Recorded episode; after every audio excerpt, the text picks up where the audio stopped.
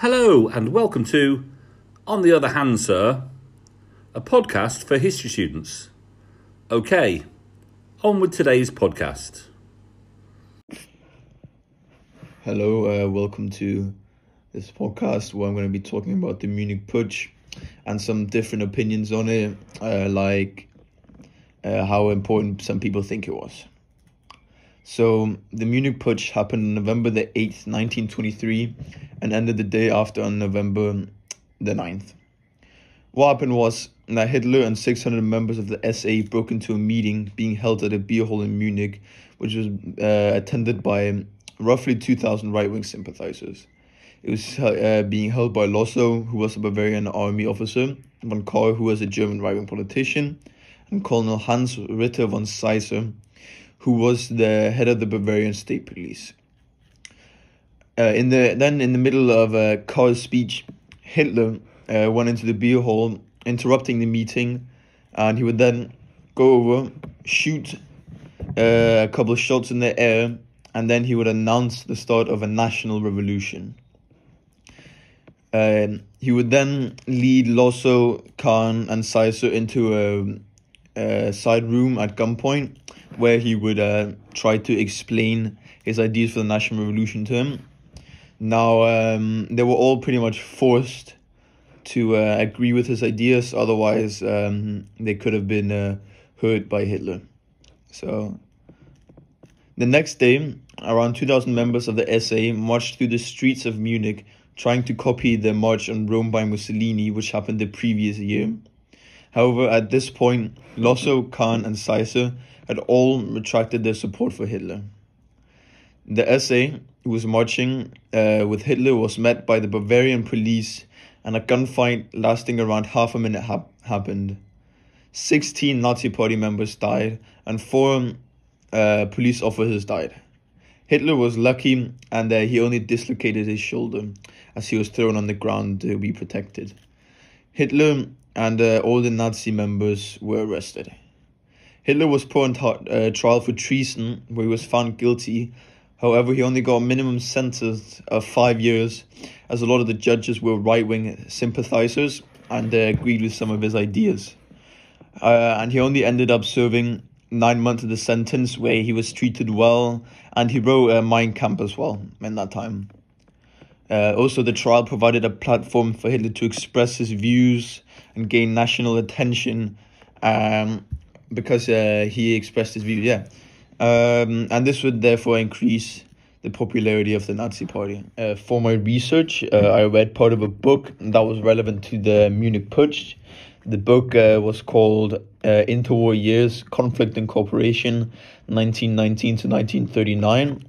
It was um, a textbook style book uh, which contains sources.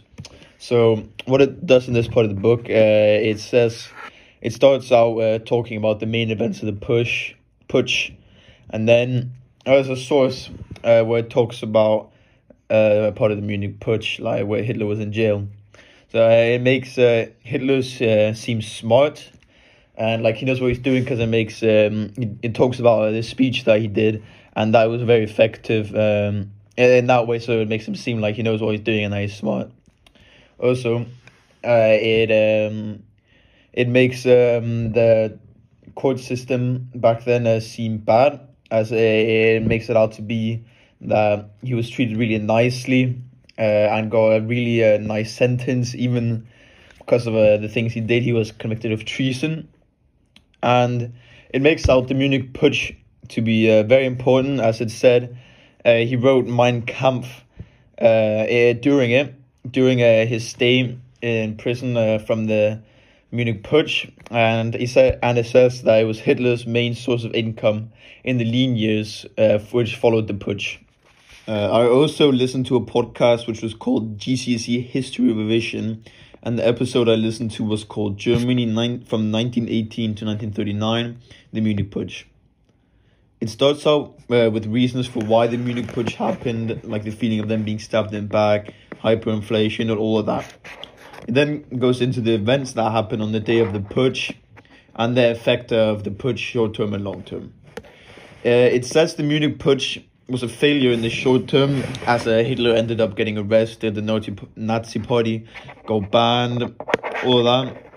But however, in the long term, it was a success as he made the most out of it, and he spread his ideas more throughout Germany, and um, he got thinking time in uh, the jail so where he got new ideas about he needed to um, reorganize the party, couldn't uh, uh, overthrow the government with force, had to do it the legal way, and he wrote Mein Kampf. So it makes uh, the Munich Putsch out to be a very important event that was an absolute success.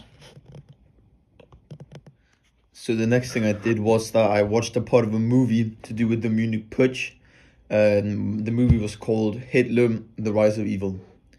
Uh, this clip makes out the Munich Putsch to be very dramatic and a big event as uh, they're seen walking through the streets and everyone's looking down and talking. And it makes it seem out to be a very big thing. It makes Hitler out to be um, very delusional and uh, very uh, confident in himself as he's walking around and there's not much support and saying things like, oh, they'll support us um, once uh, they know what we're doing which gives me the impression that he is very delusional, just very confident. Also, it makes out Erich Ludendorff, who was uh, in charge of keeping Lossow, Von Kahr, and von Seisser at the place. He makes him seem uh, not that smart and not that capable of doing his job, as um, he is seen just letting them out after they uh, say a small after they say that their wives are worried without even uh, questioning. He just says okay and lets them go, which um, makes him seem like he's not that good and doing his job in the NSDAP. Uh, I read an article about uh, the Munich Putsch from a website called Alpha History. So the article starts starts out with some simple background info about the climate around um, Bavaria and all that. Uh, and then it goes into what happened uh, in the actual putsch and how the putsch collapses. The article makes the putsch out to be uh, unsuccessful in the short term, as it says, as it pretty much says that uh, it failed after only three hours, as uh, Hitler uh, and the members of the NSDAP let out all the people in the beer hall, and some of them would notify the police so they'd be ready, and so it was already kind of failed. Uh, then at the end of the article, it includes a quote from uh, a guy called Eberhard Kolb, who was a German historian born in 1933. So he got to experience some of the Nazi party firsthand. However, he might have been very small, so he might not remember, but he was there for it. Um, the actual uh, quote talks about how the Weimar, Weimar Republic was able to defend against defend itself against challenges from both the right and the left. Uh, yeah. Uh, and then at the very end, the article has a short mention about the fact that his trial helped him uh, gain fame around Germany and Bavaria. Uh, and that was uh, pretty much it.